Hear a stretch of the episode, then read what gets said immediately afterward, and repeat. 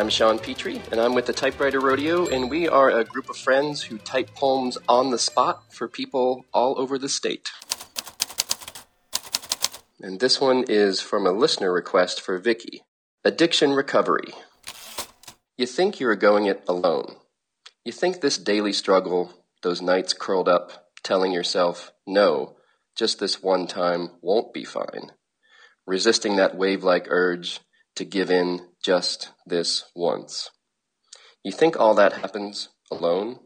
You think your friends, family, and even smiling strangers aren't there for you every single day? They aren't. Just like a seed doesn't have sweet rain, doesn't have tender soil, doesn't have a higher power shining down.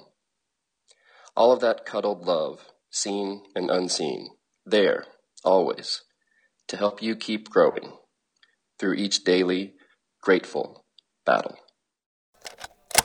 I'm Sean Petrie with the Typewriter Rodeo, and you're listening to the Texas Standard.